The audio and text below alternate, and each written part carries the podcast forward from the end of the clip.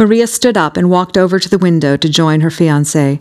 It's more like in that direction, Skipper. The two paused to look in each other's eyes and held hands. To Maria, it seemed to be the perfect romantic moment. They were like a mom and dad telling stories to their child. Could this be a sample of what married life would be like one day?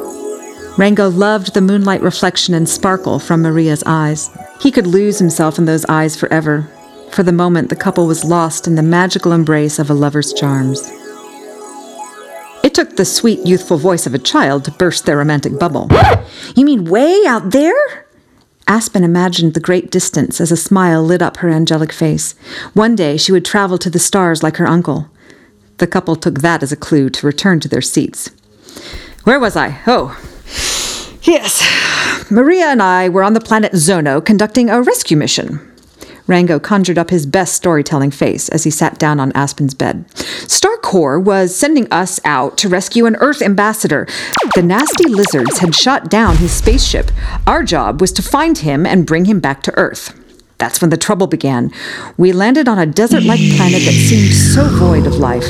We desperately searched everywhere for the ambassador's ship. Finally, our determination paid off. Maria joined in to continue the story. We found his wrecked ship by a large dark mountain and went inside. His ship was totally deserted, not a soul in sight.